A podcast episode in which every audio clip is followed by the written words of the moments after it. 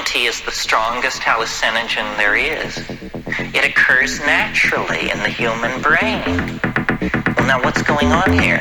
He's saying the strongest drug, the fastest drug, is the most natural drug? Well, then what is it? What does strong mean? What is a strong psychedelic?